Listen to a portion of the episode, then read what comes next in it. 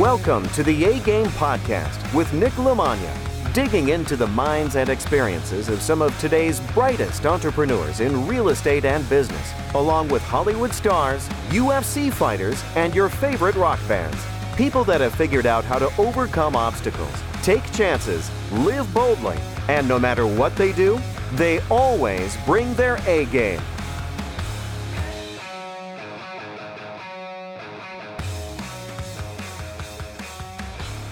All right, my guest today on the A Game Podcast is Corey Geary, the king of Novation Nation, and now soon to be the king of crypto. So this guy's a good dude. So I met him at Family Mastermind. Shout out again to Matt Andrews, meeting a lot of good people through there.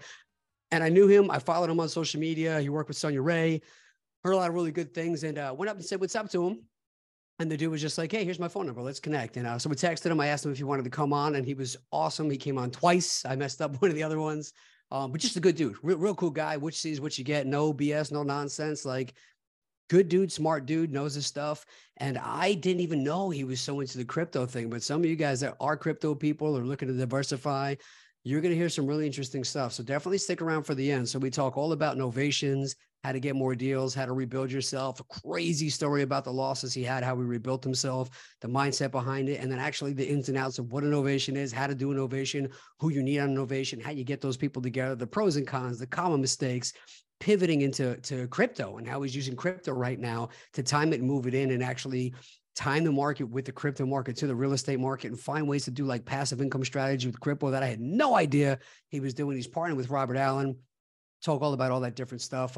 Shout out to David Olds. We definitely talk about easy REI closings. If you are interested in doing novations, sub-2s, seller financing, or you just need a national title company that knows how to do the paperwork, that knows how to get the deals done, look under the affiliates link in this, nick.com/links. Under affiliates, you'll see a link to get a discount for David Olds and his easy REI closings.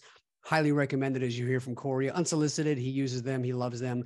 Who doesn't like David Olds? The guy's the man. So hopefully you guys get something out of that.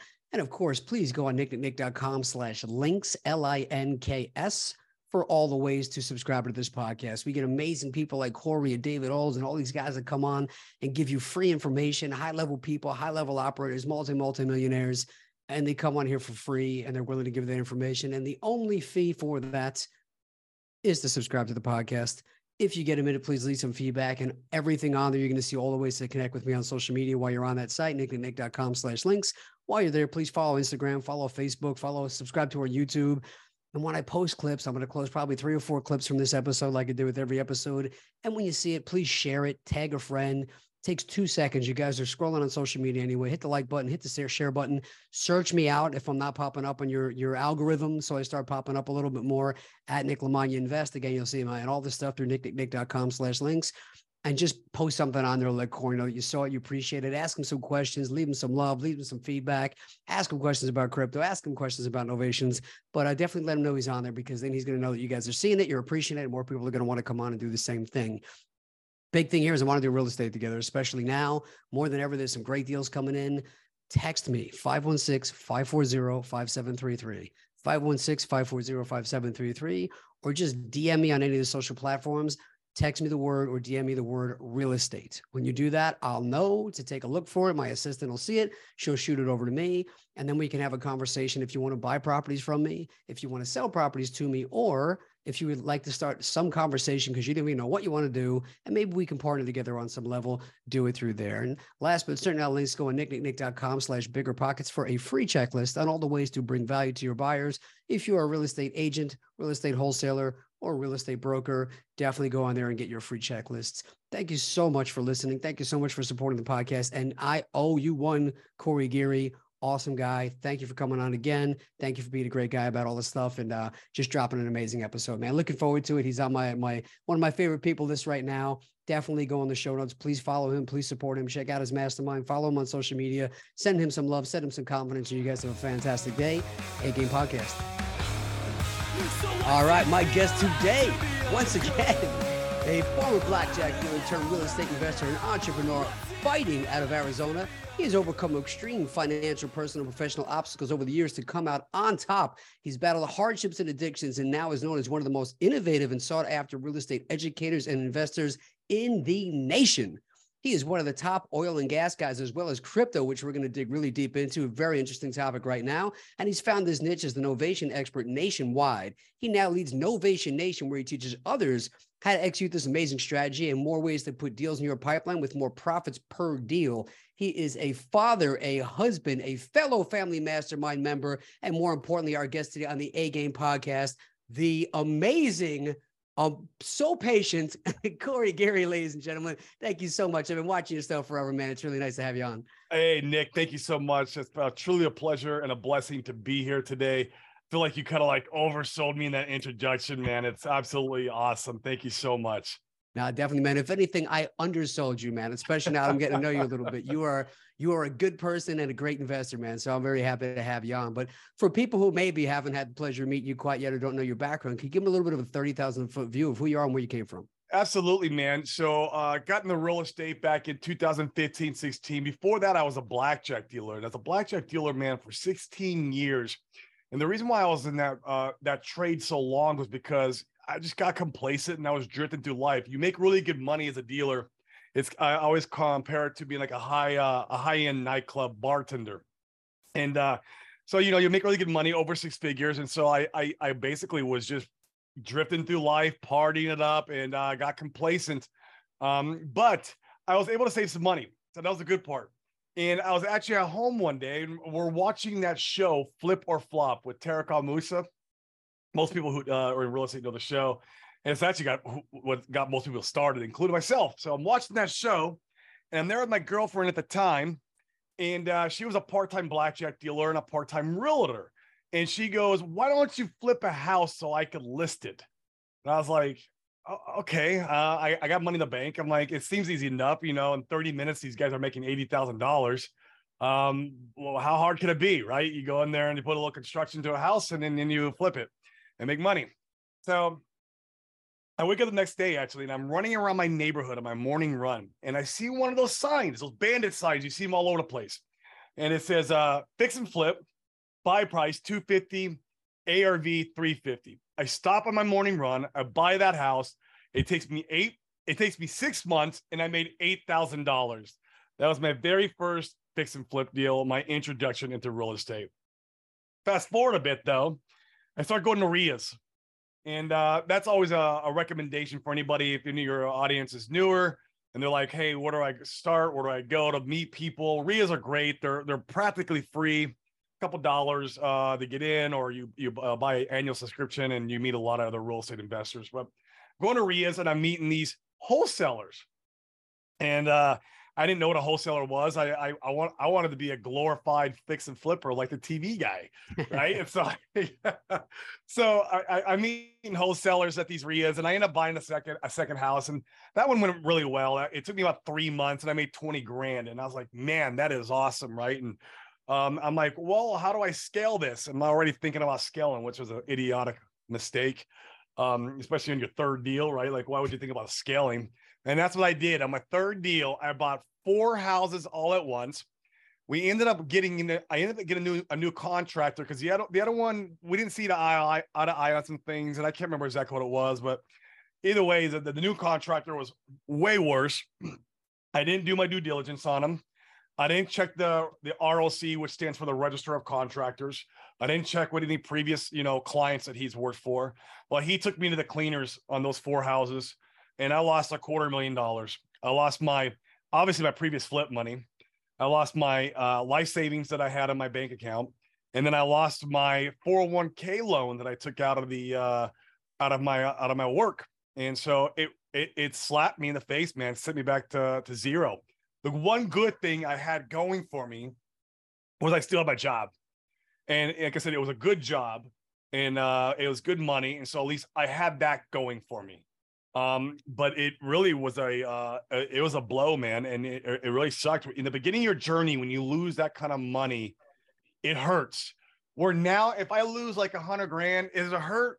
Yeah, of course it hurts. It always sucks losing money, but like I'm making more money now than I've ever made in my life. So it's easier to make that up. You're able to like catch traction a lot easier and make up for those lost dollars. Where but then it wasn't as easy. $250,000, a lot of money.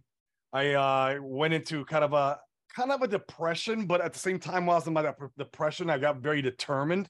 You know, I started drinking a lot, got onto a lot of drugs, but at the same time, I did not want to give up real estate. And I was very determined. And I actually went on Google and I searched, how do wholesalers get deals? Because I'm hearing about all these wholesalers bringing me deals. You know, they're bringing me deals. I'm hearing how they're getting deals for little to no money down. And of course, now I got no money. Before I had a little bit of money. And so now I'm like, well, how do these wholesalers get deals? Because I got no money and I still wanted to get deals. And I go online, I type in how do wholesalers get deals?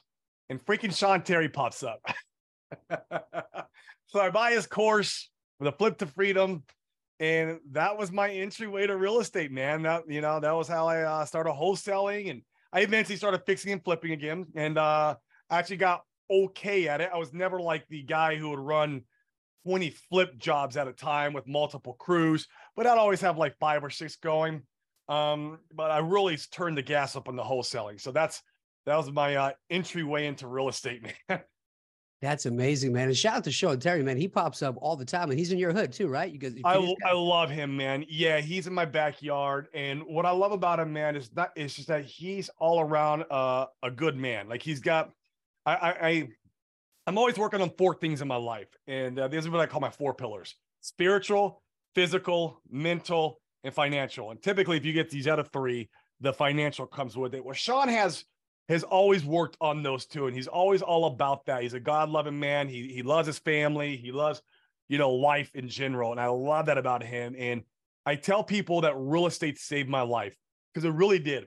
By being around people like that, by being around people like yourself, being in the family mastermind, other masterminds, people who are trying to level up and get better in life. And because before I was going nowhere, man, I was a drug addict. I was a drinker. I wasn't married. I mean, I was going through women like nothing, right? It's like, I wouldn't commit. No kids. Now I'm married. Now I have a 20-month-old daughter. I've been sober for years. And this is all because of real estate, all because I was chasing the dangling carrot put in front of me. I wanted more money. And so I tell everybody, man, real estate saved my life because it really did. It really did save my life. And I even wrote a book. I don't know if it's ever going to come out because I have a writer proofread. It's taking forever, but there might be a book coming out this year. I'm hoping if the stars align, but it's called How Real Estate Saved My Life. Dude, that's amazing. I would love to read that. So I'll definitely be, I'll do a giveaway when the book comes out. We'll give away. Oh, that'd be fun. Yeah. That'd be cool, man. You know, it's interesting. I was thinking about Sean Terry yesterday. He's almost like the Carlton Sheets of like the 2000s. Like more and more people are now like, man, I got the Sean Terry course. You know, it's like kind of crazy. Yeah. It's like a whole generation came up through Sean Terry. Right. And, I feel like I was like on the back end of that generation. You know what I mean? It was like 2016, 17. And I'll even tell you another story with Sean is I ended up joining his mastermind, the Boardroom at the time. He's no longer part of Boardroom. He's got his own thing going on, which is great, by the way. But I ended up joining Boardroom and I'm still doing my casino job and I'm doing this real estate thing and it's doing really well. I'm running a local business model at the time. And he's just like, every time I go into the mastermind, he's like, man, why don't you quit your casino job and go all in on real estate? He's like, he keeps at it right with me. Right. And I'm like, because I'm making so much money at this. He's like, what is holding you back? If you could sleep more, because I was burning the candles on both ends. I was like, I was working the casino all night and then I was doing real estate all day. And I did that for, man, a year and a half and almost 2 years. And he's like, man, you would be much more productive. Your mind would be in a better spot. You'd get, you're going to find that you make more money if you just let the casino go. And so eventually he talks me into it and he makes me swear in front of the Boardroom. Swear to God, by the way, he's like, I want you to swear to God and to everyone here that you're going to quit your casino job by the end of 2018. And this is like towards the beginning of 2018. Maybe I can't remember if it was Q1 or Q2, but he makes me swear and he goes, and if you don't, you have to pay $15,000 to a charity of my choosing. And I was like, oh gosh, man, he's really putting the heat on, right? 15 racks, that's a chunk of change. And so I'm like, all right, so I agree. And then I'm moving through 2018, right? And I'm still doing both and it's getting towards the end of the year. And I'm like, man, you know what? I'm just going to pay him his $15K. And I'm going I keep doing both because I'm making so much money at both. Like, why don't I don't see why I'm going to quit the casino job. Like, so I was going to back out of my, my agreement. And so that year I ended up going to Las Vegas, and I go to Vegas with a bunch of other blackjack dealers. Right. And we go out there and we're partying it up. And this is between New Year's, no, between Christmas and New Year's. And we're out there just partying it up, getting crazy. And I end up going ice skating on top of a casino. Some of these casinos, they'll freeze like water over and you can go skating. And I go up ice skating drunk. Yeah. And it's, this is the first time I've ever been ice skating too. This is the first time I've ever been ice skating, and I go drunk. Yeah. Not very smart. Right. And I fall and I break my wrist. And as you know, I can't deal cards with a broken wrist. And so I literally feel like that was like God coming down and going, oh, you're trying to back out on your promise, huh? Nope. Boom. And so I saw the sign from God. I immediately came home and I turned in my 2 weeks to the casino and I made good on my promise. And that's how I went full-time real estate investor. That's amazing, man. And I, you know, I think I was telling you a little bit, I had a very similar story with my hand and everything that I couldn't go back to. I wanted to be a police officer. You can't shoot a gun with an injured hand. But I was not happy about that at the time. You know what I mean? When it first happens, you're like, man, but your story is really interesting because I think that more and more I'm in these rooms. And I talked to somebody recently and she came up to me. She was a sweet lady. And she was like, look, I am so scared to get back into real estate. Like, I know the time's here, but I took some beatings years ago. And I think they look at you and they look at guys like, you know, all the people in Family Mastermind and all these great guys like David Olds. And they think like, all you did was win. And it's like, no, like every one of those stories is losses. Every mastermind I'm in, like everybody is losing six. And some of the bigger players, like you're saying, like you could afford to lose a little bit more now. I was in a mastermind in Florida in June and the guy was about to take like an $8 million hit. And it's like, there's nobody in those rooms who didn't have some butt kicks. And he, like even my buddy Aljo just defended his UFC title this week. And like guy left with the belt and the victory, but he didn't leave out without a bunch of bumps and bruises and beat up. And I think it's that Rocky story, man, of like how many times you get, how do you keep getting back up? And it's not always easy to get back up, especially when you lose your life savings, man. That's a pretty tough one. So it's not. And like I said, in the beginning, your journey, not only because the financial hit, but it's like the emotional and the mental, how it screws you mentally. You're like, am I just not meant to do this thing? Is it not meant for me? Is this a sign that I'm not supposed to do this? Maybe I'm just supposed to be, you know, stay in the casino for the rest of my life, which I would have, you know, and no, but that was part of my determination. I knew the only way I was going to get that money back was to continue forward. Like I had to push forward. If I had just laid down and died and said, oh, I'm not, you know, this is it. This is not it for me. Then I'd have never got that money back.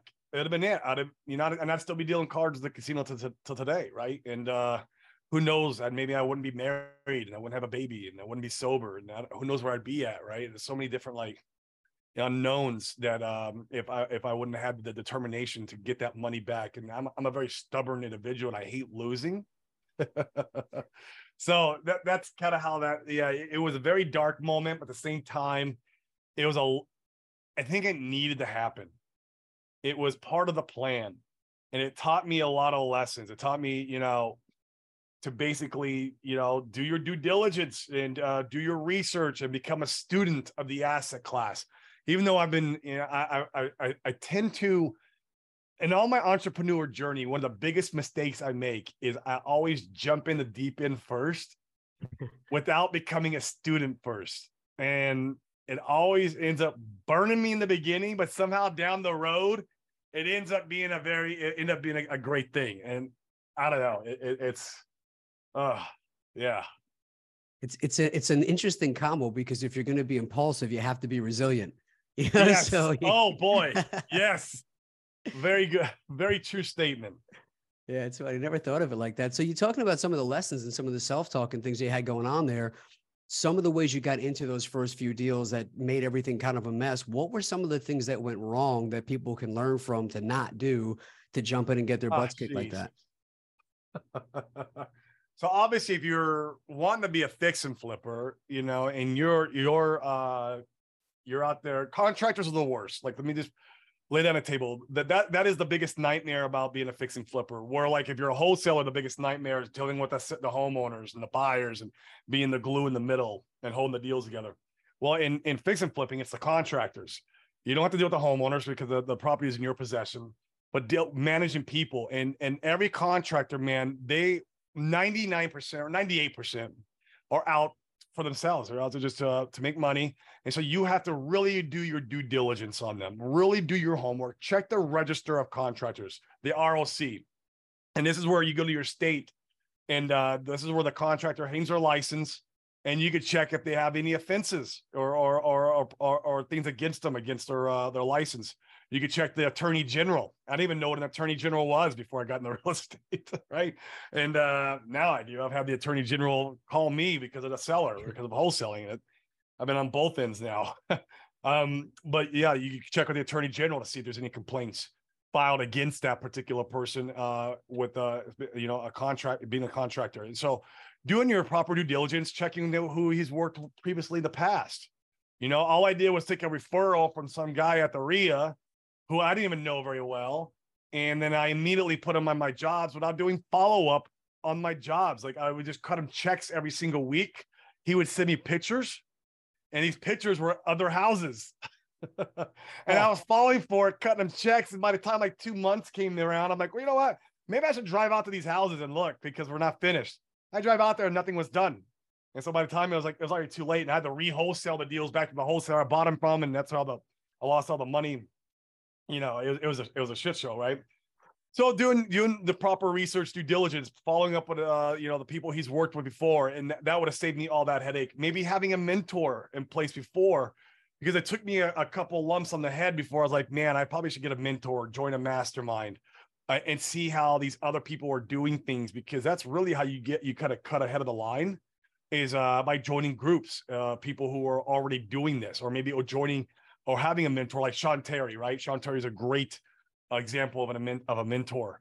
And so that way they can help guide you when they see you doing something maybe idiotic, being like, hey, I wouldn't do it that way. Here's how I would do it, because ask me how I know, right? Because they've been through it.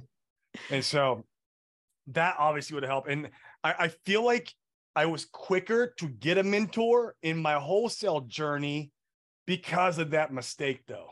And it happened to me there as a fix-it-flipper. I was much more quicker to join the mastermind. Boardroom was one of the first ones I joined. I was much more quick to hire a mentor. And I've had a few mentors along my journey. I probably spent well over $250,000 in self-education, mentors, masterminds, or courses even, right? And so that was a mistake. And I've made some other mistakes in my wholesale journey too. I'll tell you one of my biggest mistakes, which will lead kind of to our next talking point. One of my biggest mistakes in my wholesale journey was that I had a local business, and it was decent. It was between 5 and 10 deals a month, and I'm even starting to fix and flip again. So I'm fixing and flipping and making some money with that. And it's like, it's not easy, right? There's still problems everywhere, but like I'm money's coming in, right? And so I'm going to these masterminds, and the new and cool thing on the block was to be a nationwide wholesaler. One of my buddies, Nick Perry, he talks about it all the time. That's how he grew his business, was via nationwide wholesale. I don't think Nick Perry ever had really a local model. And then Sean Terry started doing nationwide, and it was kind of becoming the cool thing. You're hearing about it on all the different podcasts. Everyone's starting to do it. And I'm like, and I want to scale, because that's what I thought I wanted. So you do it, and then you're like, man, that's not what I want. Then you just scale yourself right into a prison. You really can. You got to be careful when you scale. All right, because you can create a beast. And so, I wanted to scale, and I'm like, man, it's hard to scale here in Phoenix because there's a lot of competition. Even though I'm doing okay, so I decided to go nationwide. Just one day, I turn off all my local marketing. Now, mind you, I already have employees. I got team members. I got an office. I got overhead, right? So I got an actual business going now. And one day I turn off all the local marketing. I turn on all the nationwide marketing. And then all of a sudden one day I'm a nationwide wholesaler. Big mistake, huge mistake, because the local was what's paying the bills. It was, that's what was feeding me and my family and everything that was coming in my employees' families, right? And I decided to turn it all off. And there are two different business models. I didn't know how to find buyers in Ohio. I didn't know how to comp properties in New Mexico, you know? And here I am now, we're doing this local thing. And man, the first 3 months, I ran deep in the red, and I had a lot of sleepless nights, you know, thinking, man, if I keep going in the red like this, I'm going to have to close the doors. And it was tough. And so that was one hard lesson. If you got any of your audience is thinking about scaling, going nationwide, there's nothing wrong with it, but make it an arm of your business. Keep what's paying the bills on, keep it going. You create this little small arm, you scale this up slowly as you're scaling the local down slowly, right? And then they're kind of, you're doing it together. And that way you're learning the new business model as you're slowing the other one down, and you're not shooting yourself in the foot with the money coming in. And so that would be the way to scale to a nationwide business model. But yeah, out of that though, it's funny how things work. Because like, if it went for that pain point that I was going through of being nationwide, being underwater, like not getting my deals sold, I think we would close like one out of every 5 to 10 contracts. Like it was bad. Like we were just throwing deals up on the board, and it was fun seeing deals go up on the board because you'd have like 60 deals, but none of them were closing. Like, what was the point, right? And but born out of that was Novation Nation, because I was in another mastermind. I tell you, man, my success is only because the people I put myself around me, right? The rooms I get in. I mean, I tell you that I don't think I could ever be this successful on my own. I wouldn't have been. I definitely, that's another, just for your listeners, get around like-minded people as quickly as humanly possible, right? And, pay to cut ahead of the line. Because now I'm in another mastermind and I'm going through this pain. And there was a guy there, and he's doing his presentation. We all these like, hot seats that we revolve around. And he's talking about how he made $2.2 million the year before, but half of that was this thing he called novations. And I was like, what the heck's a novation, right? And I think I had heard it before in real estate school because I was a licensed realtor. And so I'd heard the term before, but you never pay attention if it's not pertinent to you. And so he's talking about how he sells half his deals on the MLS to conventional finance buyers. And I was like, and a little light bulb went on, because I'm going through the pain point and I can't sell crap. Right? So the light bulb went on. I'm like, if I can figure that out, I could keep doing my nationwide business and scale it, and that would fix my problem. And it did. That's where Novation Nation was born from. Now, there was a lot of road bumps in between then, a lot of attorney costs of drafting up new paperwork, because the model that they were teaching, or a lot of the old gurus, the way they teach it, has a lot of liability, and I didn't like that part. But man, I came home, I taught it to my team, We set out to do novations, and that's how Novation Nation was born. So it's funny how something that happened bad to me in my business, or a mistake that I made in my business, ended up being a beautiful thing in the long run. If you have been kicking yourself that you didn't start investing in real estate soon, whether you're beginner, intermediate, or advanced, any way you're looking to get it on a residential, commercial, land development, wholesaling, fix and flips, whatever it is, let's find a way to get you involved in some projects, get you some properties, whether you want to sell some properties to me, whether you want to buy some properties from me, whether residential, fix and flip, cash flow, multifamily, whatever it is you're looking for, let's figure out a way to get you involved or find a way for us to partner up on some deals. Reach out to me on any of my social media channels. You will see all the different ways to connect with me and figure out how we can start to work together, make it happen. Everybody that invests in real estate always just says they wish they did it sooner. Best time to start is today. That's amazing, man. It goes back to, everything happens for a reason. And sometimes when people see obstacles, they quit, and other guys find ways to reinvent themselves and pivot, and it creates all these things. Like I heard something recently. It was like this list of some of like the best inventions in the world and what those people initially thought those were going to be. And it was like, no, we were like stupid stuff like bubblegum was supposed to be, you know, just dumb stuff like that. But that's where that innovation comes from, you know, and some of the things you're talking about, those lessons, like, you know, hey, what are some of the ways to screen your contractors so they don't screw you? What are some of the biggest wholesaling mistakes? These are the things that I always tell people, like, it makes me crazy when they think they're going to watch a 5-minute YouTube video and that's everything you need. I'm like, man, I didn't read in a book, like, what happens when the day before closing, the person gets thrown in the loony bin, or like, you know, like, it's crazy, man. So you need people around you like that, right, man. It's amazing. But so talking about kind of your crown jewel here. So we know why you pivoted into innovations, but what exactly is an innovation agreement? What are the benefits of it? I feel like I was forced into it. I forced myself into it. Right. So the terminology of novation, the actual legal terminology of it, novation stands for replacement of agreement. That's all it means. Replacement of agreement. So you have a contract, whether it's a contract to buy your car, to buy your house, doesn't matter. And you're going to bring in another contract and it replaces it. It could be a lease. It happens very commonly in the commercial space. You can novate your office lease. In fact, I might be novating this lease here soon because I'm moving to Puerto Rico at the end of the year. We can touch on that too. So novation means replacement of contract or replacement of agreement. And so all you're doing in wholesaling, you're going to go out and you get a contract from the seller, and then you find a buyer, and you're signing the rights over to the buyer of the initial contract. So that initial contract stays in place. With a novation, you're going to get a contract from the seller.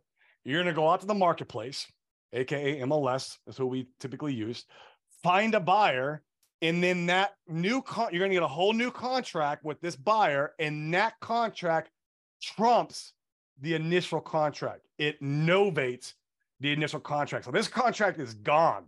Now we're in assignments. Remember, you're operating all the way to closing off that contract. In novations, this is gone. Now you're operating off this BC contract.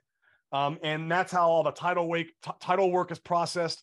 That's where the lending comes in and underwrites from. And that's how you're able to get paid too, because the way we get paid is we just put a lien on the property. So we novate the contract, we put a lien against the property, and then we're getting paid up via lien payoff at closing, because any conventional underwriter will approve a lien payoff. A mortgage is a lien payoff, a contractor's, a mechanic's lien, that's a lien payoff, right? And they're always approved of. They'll never approve an assignment because you're not a party to the deal. And so this is the way around that. And so we like to think of it as wholesaling without taking possession. That's how we treated novations. For a lot of the old school way of thinking is partnering with the seller, getting the power of attorney from the seller, collecting the seller's proceeds and then paying the seller afterwards, signing the deed on the seller's behalf. We don't do any of that stuff, by the way, because all that stuff leaves a lot of liability on the table. And as I was trying to scale the model, because at my height, I was doing about 60 deals. I would have 60 deals on the board of novations. And so when you scale something like that, you want to make sure you have the least amount of liability as possible. So I spent literally tens of thousands of dollars with my attorney to structure the Novation Nation. And a lot of people are like, well, you created Novation Nation. Kind of. It's actually my attorney who created it. I just paid him tens of thousands of dollars, and he created the Novation Nation. Now, I went out there and I practiced it, and I perfected it as far as like any of the problems or the, you know, barriers you might hit doing these type of deals. Yeah, man, that's how it was kind of born. And I feel like it's an excellent model because you can novate a deal in any type of market. Right now, everyone's worried about real estate. How you mentioned earlier, people are worried about what's going on with the market as a whole, with the Fed raising the interest rates and everything else that's going on. And even in a downturning market with interest rates going up, retail never dies. You always have retail. If you go back to the 1980s when the interest rates were 20%, you still had retail. And so novations is retail, and you're not selling to the end investor. You're selling to maybe a mom and pop investor, someone who wants to move in and put a little sweat equity into the property, but he can get conventional financing on it, or maybe he's at an FHA loan that he wants to use. Those are my least favorite is the FHA and VA, because you do have to do minimum repairs before closing. Where conventional, you can do buyer credits, which is really cool. That's a great model, man. And my average assignment fee nationwide was $17,000. My average novation fee nationwide is $33,000. So the spreads are bigger, and I'm able to tap into the biggest buyer pool in the there is possibly, and that is your financed buyers looking for properties on the MLS. That is the biggest pool you're going to tap into. Period. You know, so it works great. You can novate deals in small towns. Like when you're doing nationwide PPC, you have a lot of leads that come in from more rural areas. And those rural areas are very hard to wholesale. You might want to take them down and wholesale them, or you can novate them. And as long as you got some retail transaction in the area, which you would go on the MLS and look, you can novate that deal. So that's awesome, man. It's funny. I got a deal this morning. And I was actually thinking about, like, maybe this will be my first novation one. It's like all this stuff's kind of lined up for it. I feel like it'd be a perfect one. So maybe that'll be my first one. Once you do your first, you'll see how easy it is. You'll run into some problems. And don't get me wrong, nothing is perfect, right? But like, you'll see, like, oh, I went that bad and I made this much. And then it's the next time you do it, it's like even easier. And then, yeah, it's just that first one. Yeah, that's how it always is, right? First one's always the hardest. It's always that way, man.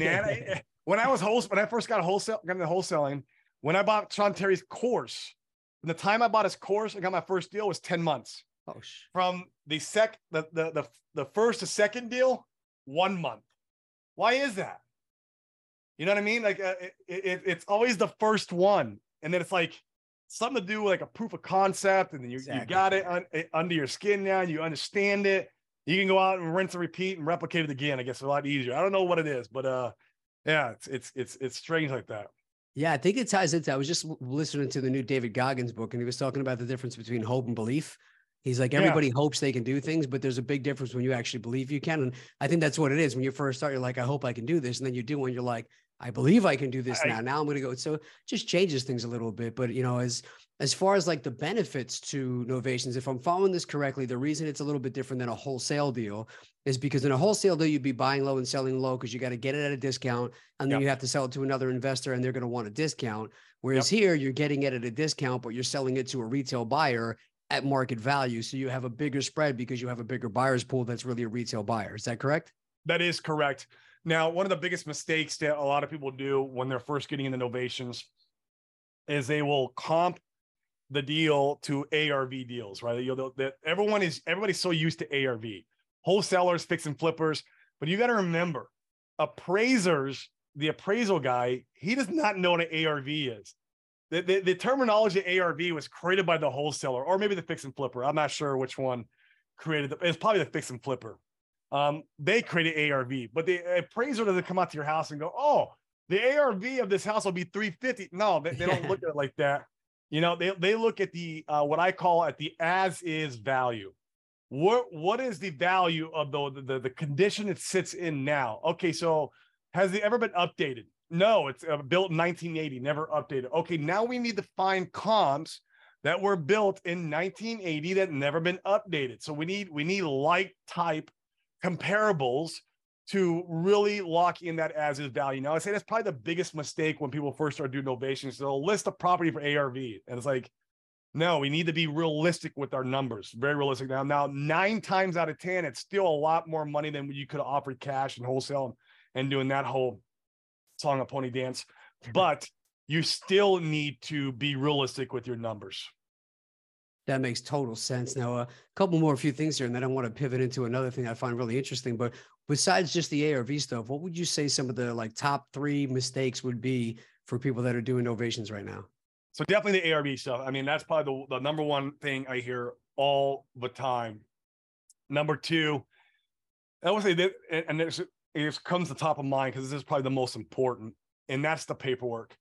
Having the right paperwork in order before you go into a deal is crucial. I've heard horror stories where people have, just from the paperwork not being worded correctly, they cut themselves out of the deal when they novated.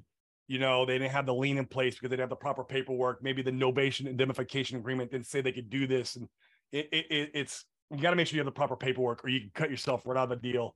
And the next mistake let's see, there's a few, man. I mean, I would say probably one of the biggest ones is probably getting deals that with unrealistic time expectations. So like you need to be very careful. So if you're in a nobody deal here in Phoenix, I'm probably going to be okay with 60 days or less on the contract. And I can set those expectations with a homeowner. But if I'm out in Casa Grande, which is about 40 minutes south here of Phoenix, and it's a little cow town, I need to go on the MLS and see what my average days on market are. I need to see how quickly the inventory is turning over. And I need to be realistic with my time expectation too now, not only with my pricing expectation, but my time expectation. And I need to fully disclose that to the seller, because transparency is key with novations in the seller. In wholesaling, we're trying to keep everything secret. You keep it secret from the seller that you're selling the contract. You're keeping it secret for the buyer and how much you're making. It's all this gray secret. I hate wholesaling. God, I hate it. Novations, you get to be fully transparent with everything. And I feel like it's hard for wholesalers to kind of get over that hump of the transparency, but you need to be very transparent with your seller. If your seller needs that money in 2 weeks, you can't novate the deal, and you need to be transparent with your seller. On that, say, Mr. Seller, if you want the extra $10,000 that I'm trying to give you here, we're going to need X amount of time. I can't get the money in 14 days. If you want the money in 14 days, here's the number. That's it. You don't give them the novate, and that's probably one of the biggest mistakes I see. So be realistic on your time. Check the MLS. See what the average days on market are. If the average days on market are 90 days, because it is a small cow town in the middle of nowhere, I mean, you better be very realistic with your seller, because when it comes, 45 days in and your seller's calling you, that's how deals blow up. And so transparency is key with novations. That's huge, man. That's such great info. So if you're going to be going into a market now and you're going to be looking to dispo it on the MLS, people tend to say no when they're confused or they don't understand what's happening. How hard is it to find the real estate agent and call them up and be like, this is Corey, and here's this thing that I'm doing? Like, do they push away? Is it difficult? Do you get a lot of resistance? Sure. We got really good though. One thing we got good at with the whole nationwide wholesaling is when you're trying to look for buyers in virtual markets, one of the techniques is to call realtors in that area, cold call them and be like, hey, do you have any off market buyers that'd be interested, in this house, in this neighborhood or whatever. And we got really good at that. And so that's all we would do. We would cold call realtors.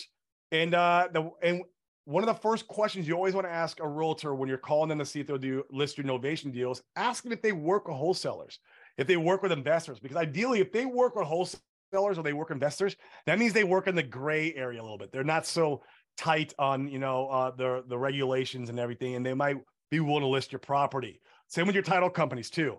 If they're willing to do a wholesale deal, there's some title companies don't even know what assignment is.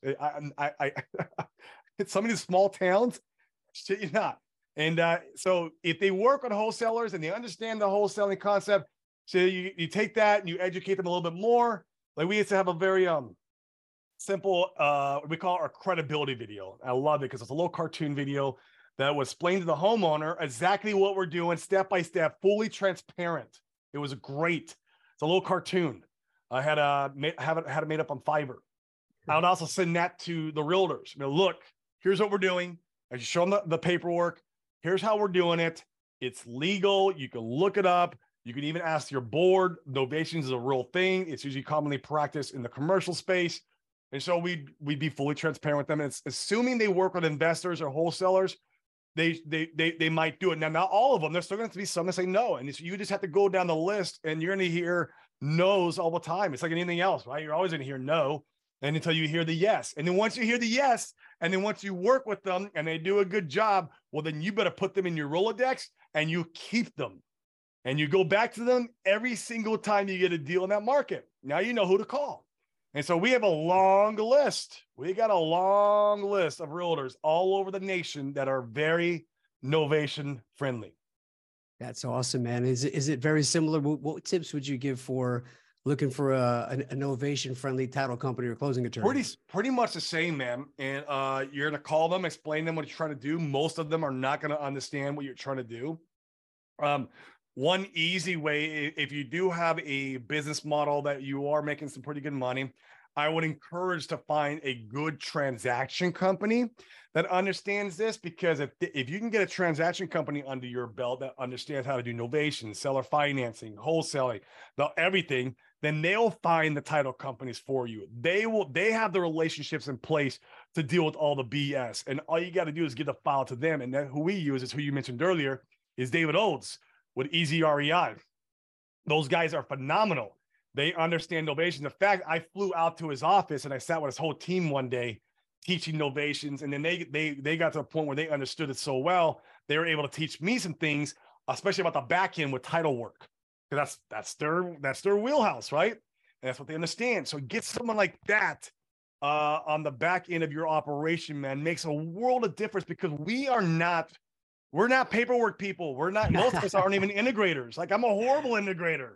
Like, we're visionaries. We love the hunt. We love the sell. We love getting the deal. We obviously love getting the paycheck, but we do not love the reading title abstract and figuring out what the heck I got to do to get this thing to clear so I can get paid. I am horrible at that. And so let those guys do it. And then you're coupling in with novations. Remember, novations is retail. You have to do everything on the up and up now, because you're doing stuff to a higher standard. Now, you do have realtors representing you, which is good. They're the ones held to that higher standard, but the whole transaction is going to get processed to a higher standard than your typical off-market wholesale deal. So remember that. So it's good to have someone like Easy REI. They know all the relationships. Otherwise, you're going to have Josh, who's my guy here. He would sit here all day cold calling title companies, explaining the process to them until one said yes. And once again, once you get one that says yes, like I can think of one at the top of my head, World Class Title. Those guys are amazing. They're like in 5 different states, and like Ohio, Florida, Georgia, but they're amazing. And they'll do novations. You can put them in your Rolodex, and you know who to call if you get a deal there again. And yeah, that's the best advice I could do. I can recommend that. But I mean, it's like anything else. Novation is so new right now, especially in the retail space, that you are going to do a lot of educating, a lot of explaining the same thing over and over and over again. And like I said, sometimes we got to do that with our wholesale deal. It's like, man, you haven't heard of an assignment? Like, you've never heard of Sean Terry? Like, come on. Like, come on, man. No, that's awesome, man. And shout out to David Olds. That guy is so freaking cool, man. He was on the podcast. He's part of Family Mastermind. He's a goat. Such an awesome guy, man. Just go give it. It's funny. Around. I know David. The mastermind I was telling you, I learned the concept novation from. That's the mastermind I met David Olds at. Oh, now, wow. Obviously, yeah, he didn't own Easy REI closings then. He only had a wholesale business. But yeah, we became good friends then. We stayed good friends, and we talk, all the time. Yeah, he's one of my close friends in this this niche, man. I love David Olds. He's a true go-giver too, man. That's awesome, man. And for people who didn't really hear in the beginning, when we went to Family Mastermind, shout out to Matt Andrews for putting it on, but I knew you, I recognized you, I was following your stuff, and I was like embarrassed to come. I was like, oh, I don't want to bother him, I don't want to bother. And then eventually I was like, man, I've seen him like 8 times now. Now he probably sees me staring at him like a freaking weirdo.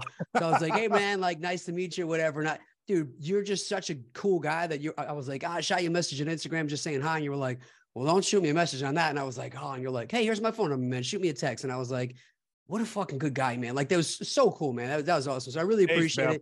Very sincere. And that's part of, like, at that time, I was doing a lot of outbound posts on IG and a lot of like engagement through the DMs. So I mean, I would have probably saw your messages eventually through the DM, but it might have been a week later. Might have been 2 weeks later. I'm like, man, if you want to get like, just shoot me a text. Like, that's the easiest way. Yeah, super cool dynamic over there, because a lot of the ones I go to, like, and I do connect with people, but a lot of the time it's like, we'll reach out to my assistant, have her call her. Like, yeah, I get it all the time too, man. And even at the family, there's a couple of guys who we networked with, and like, yeah, I only contact me on Voxer. It's like, Voxer? Like, who uses Voxer? Okay, I'll contact you there. I'll go through the hoop, right? I get it. You're running a very high level operation, high level mastermind. Got like, big giant development projects going on. So he's a busy guy, but yeah. That's weird. Well, I appreciate it, man. So like pivoting now, like you said, you keep pivoting in the business and things are new, novations are new, but I was blown away to hear that you're going so deep now into crypto. So I would love to hear about that. I haven't had anybody come on, probably honestly, since Nick Perry, or maybe Austin Rutherford, but it's been a while. And, you know, me not knowing, I would think like, well, why crypto? It's a bad time. So change my mind, man. Talk to me all about crypto. Bingo. You just hit the nail on the head. What does Warren Buffett always say? Buy when they're fearful, sell when they're greedy. There's never so much, never truer saying, even in the crypto space. So I'll kind of tell you my story. I got into crypto in 2020 and 21, came in and, you know, ooh, shiny object, right? I go in there and I buy, and it's another thing that, you know, I didn't do too much due diligence on. I jumped in the deep end and I got rinsed and washed out, lost money. And I was like, man, I know there's something to this. So I started treating crypto. And this is why I'm doing real estate too. So I'm burning the candles at both ends. It reminded me when I was a blackjack dealer. I was dealing cards all night and doing real estate all day. Now that it's got reversed. I was doing real estate all day and I was doing crypto all night. And I was joining masterminds. I hired a mentor. I started going to events. I started surrounding myself of other crypto investors who were successful, ones who became millionaires, even a couple billionaires. I met out in Puerto Rico. I started surrounding myself around these people and figuring out what makes them tick, what made them successful in their crypto journeys. I started treating it the same way I treated real estate. And that's when I started having success, is when I became a student of the asset class instead of treating it like a casino, like going in and trying to make, you know, a quick $1 million and be, you know what I mean? That's how most people treat crypto. And, so all through 2020, you know, towards the end of 21 and 22, I became a student, and I started really towards the end, or probably the middle of 22, I started doing a lot of allocation to my portfolio. So first, in any asset class, and this is what I've really learned, first comes learning and the due diligence part of the process of any of attaining wealth. First is your due diligence in the asset class. With due diligence and understanding comes confidence. Once the confidence is there, with enough confidence comes allocation. With allocation and enough allocation, that's what leads to the financial freedom. And that's any asset class, stocks, real estate, or crypto. And so I was going through the stages, and I was going through my allocation stage and got to about the end of 2022. And through my allocation in crypto, I was making so much money in crypto that I didn't really have to do anything ever again in my life. So I started winding down the real estate company. Now, we still have some deals. Don't get me wrong. We have a few deals on the board, mainly problematic deals. So we're still trying to get to the finish line. We had a closing last week. I think we got two more in the next couple of weeks, but wound down the majority of my my real estate business, because I'm just making so much in crypto right now. It's just been an absolute blessing. I mean, I couldn't been more happier with what's going on. And with crypto, man, it's we are at the right time, at the right place at the right time right now, because we're in this bottom of this bear market, and crypto works in 4-year cycles, and it's always based around the Bitcoin halving. The next Bitcoin halving is in March of 2024. That's when the next bull run will return. And it works in cycles every single time. Smart money is getting in right now. BlackRock is buying right now. This is the first market cycle that BlackRock got in. And so they've been laddering their buys in. And it's during this time. They're not going to be buying during the bull run. By the time you're hearing about it on the news, how everybody's getting rich and people are buying Lamborghinis and how it's the best thing since sliced bread, by the time you hear about that, you're too late. And when you're coming in and buying, you're what's called now exit liquidity, because smart money is getting out as new dumb money is getting in, and the cycle repeats itself. Now, that new dumb money can stay a while and learn about the asset and become smarter about it. Or they can just get washed out and say, hey, it's a scam, it's a Ponzi, it doesn't work, I'm done. And that's what happens with a lot of retail. And so right now is the time of accumulations. You literally, you don't got to do very much money too, because the great thing about crypto is you don't need to bet the farm to buy the farm. I love that saying. You can literally go on CoinMarketCap right now and take the top 5 cryptos.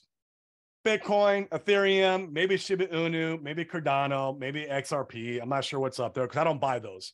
I do a lot more due diligence and digging, and I find crypto that produces passive income. I like to buy crypto that's like real estate. But you can go, and if you don't want to do too much learning about the asset class and going deep down the rabbit hole, you could go right now because we are in the bottom of the market. Do not let this do not mistake. This is the bottom. Like, we are there. We have been there. Bitcoin hit its bottom probably right after the FTX collapse, when the Sam Bankman-Fried whole thing happened. And so right now, if you accumulate the top 5 cryptos and just hold, don't trade, hold them in your portfolio till 2025 and then sell, you can make millions of dollars just playing that one strategy. That's it. And that's all big money does. And that's all Warren Buffett does in the stock market. Warren Buffett's not a trader. He just plays the market cycles. That's all he does. And he's one of the richest guys in the world because of that. Man, that's incredible. You touched on something too that I think is really interesting when you talked about the bull run going on in 2024. I think there's a lot of things that people are forgetting about because in 2024, the presidential election's coming up. Oh, yes. Thank you for touching on that. Dude. You have the presidential elections. And if you look at the S&P 500, which is the granddaddy in stocks, which is kind of the granddaddy of the economy, if you really... because that's your top 500 businesses. The longest bear market that we've ever experienced in the S&P 500 was 36 months back in 1938. 1938, we had a 36-month long bear market. We are 17 months in the bear market right now of the S&P 500, meaning even if we go the full 36 months or even a little longer, let's just, okay, we'll push it out some because the Fed keeps wrecking the markets with the interest rates. Even if we go a little longer, it still puts us somewhere in the middle of 2024. Same time the presidential elections are happening. Same time the Bitcoin halving is happening. We are on course or on par for a cryptocurrency super cycle this time around. I think that's incredible, man. And it's interesting because the same thing with the real estate stuff, but yeah, they tear everything down. They set it on fire. And every time there's about to be a new election, I tell everybody, somebody's going to come in and be like, I'm going to fix it. I'm going to save the day. So like, that's that definitely is the time, man. They trick us every time, bro. You know, they're the ones that were holding the match. Yeah. Yeah. I think we were saying yesterday, it's like they're the arsonist that is now going like, I'll put the fire out. It's like, you started the fire. You started the fire, bro. So, you know, what we're doing right now is I'm not giving up real estate. Don't get me wrong. I love real estate. I do. Now, I don't really love all the fighting of the sellers and the buyers and the contractors, like all that stuff. But the actual asset class itself is beautiful.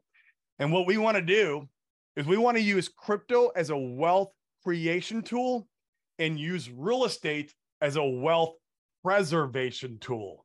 And that's how the rest of my journey is going to look like moving forward and going into this next market cycle. And if we play our cards right, and I can bring up charts and everything to kind of show this, we are probably going to see a real estate towards its bottoming, which it might not go down that much. We don't know.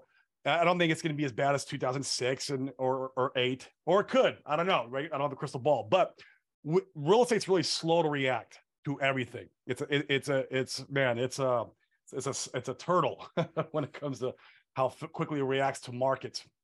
And we could probably see a real estate at a bottoming when crypto is at its all-time top. Imagining exiting out of the marketplace in crypto where you have the highest appreciating asset known to mankind, because that's what crypto is, and then placing that money into real estate where it's at its bottom. Legacy wealth. Legacy wealth. Here's a fun little fact. I'll give you a couple of them. If you had to put $1 into Bitcoin in 2009, now I get it. We didn't know about it in 2009. I get it, right? But like, this is just for fun. If you had to put $1 when Bitcoin first came out in 2009 and sold at the last market top in November of 2021, you would have made $6.5 million. Bitcoin did a 6.5 million X from its bottom, from its top. Like I said, cryptocurrency is the highest appreciating asset known to mankind. Here's another fun little fact. In 2020 and 21, that was the last bull run. there was more millionaires and billionaires created in just 2 years than any other niche in the world, including real estate and including business ownership. Yeah. Cryptocurrency is here to stay, and it's here to change the world. Cryptocurrency was invented to get rid of middlemen. It was invented to get rid of the banks. So like all these people keeping their money on centralized exchanges, I don't understand it. Like the whole FTX collapse, cryptocurrency was invented to get rid of that. It was invented to teach you to be your own bank, to teach you to have self-sovereignty, to teach you to have censorship resistance, peer-to-peer transactions, to basically give you your freedom back from what we've been enslaved by from our government, banking system, and the fiat currency.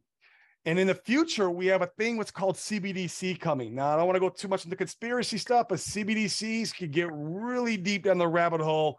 Basically, the money that we know it today, this stuff here will go away. And you're going to have the government's crypto, and it's called CBDC. It stands for a central bank digital currency. And it's a real thing. Look it up. It's coming. The United States has already approved it. And you're going to either be in CBDCs and not have freedom, or you're going to be in DeFi. DeFi stands for decentralized finance. And that will be the only place where you will have sovereignty is in DeFi. And so this is the way the future looks. And I don't want to get too much into conspiracy stuff on the show, but do some homework on it. Cryptocurrency fixes a problem with humanity right now. It kind of ties back to where you fix the money, you fix the world kind of thing. And that's what crypto does. So I'm very passionate about it, as you can tell. Yeah. It's been an absolute blessing of a journey that I've been on this last, couple of years. And our journey is to tie real estate and crypto together.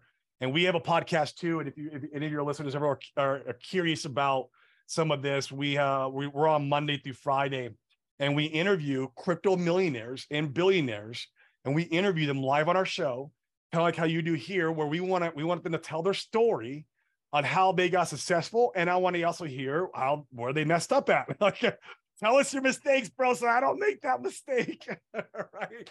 And so that's what's so beautiful about having these podcasts and these meetups and masterminds and all that good stuff. So yeah, man, that's kind of where I'm at in the journey, and it's been an absolute blast. We have a mastermind too, where we're teaching people how to do crypto the right way, the safe way, where you hold your own keys, where you interact directly with the blockchain yourself, where you're being your own bank. And so we teach people how to do that. Nothing we do, like it says, on centralized exchanges. We're going to teach you to be your own custodian. And that's what we're doing in the group. And we just partnered with Robert Allen. I don't know if you guys know who Robert Allen is. He wrote the book, Nothing Down.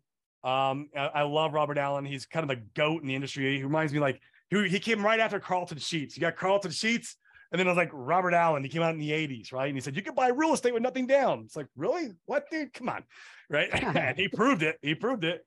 And so he also wrote a book called Multiple Streams of Income, where he studies different asset classes, and then he creates, passive income out of those asset classes. And he's taken our crypto strategies and what we do, the way we make passive income out of crypto, and he's putting it in his book. And we're going to have a chapter, which is really cool. And so he's a member of our mastermind now, and it's a blessing to work with a legend, Robert Allen.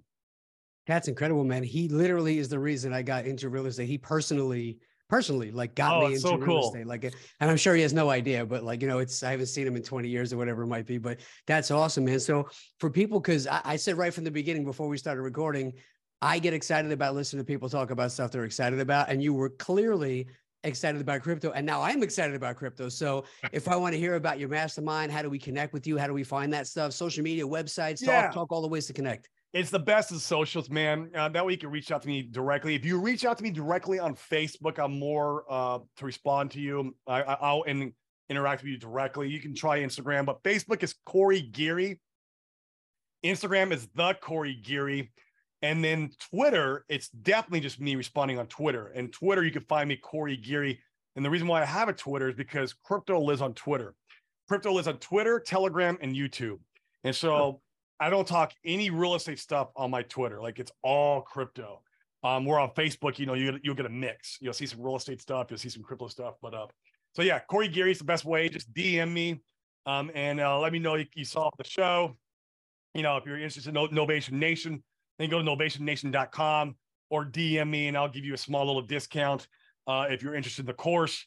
And then if you're interested in the crypto mastermind, we can set up a call. We make sure we qualify everybody's coming in. They got to make sure they have the right mindset. Obviously, they have to be making money in their business already. We want entrepreneurs, we want real estate investors, but we want, you know, some high level guys in there. We have 90 members in the group right now, and there's a lot of movers and shakers in there. It's a great group. So there is a qualifying process that we got to do if you want to come into the crypto mastermind, but then we could book a call and explore that option. Man, I think that that's really exciting. I think you're really onto something with mixing the two and timing the market and everything. I'm excited to watch your journey. Definitely interested in, remind me when the book comes out, I'll have you on, we'll do a giveaway. Yeah, that'd be fun, dude. You've obviously brought your A game to everything you've done in the past. I'm sure everything you're done in the future is going to be the same way. And of course, this interview has been no different. You definitely brought your A game to this podcast twice, actually. So thank you very much, sir, for that.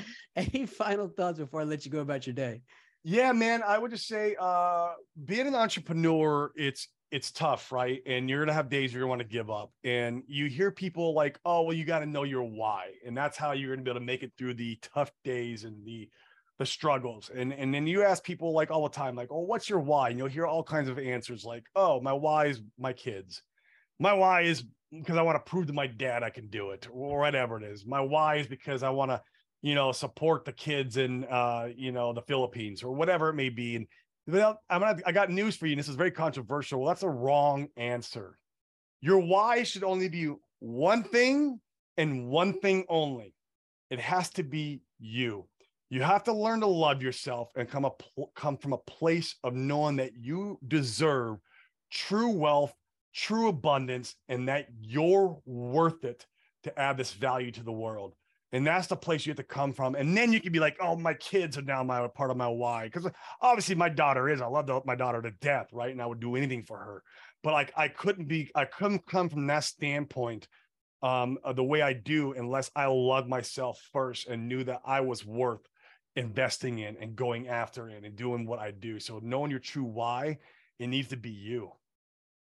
That's a mic drop right there, sir. You are incredible. I appreciate you. Definitely check the show notes for all the ways to connect with Corey. Definitely reach out to him about his masterminds and his courses for crypto and for real estate. You're an awesome dude. I really appreciate it, man. I owe you one. Have a great day, everybody. Appreciate it, Nick. So what's it feel?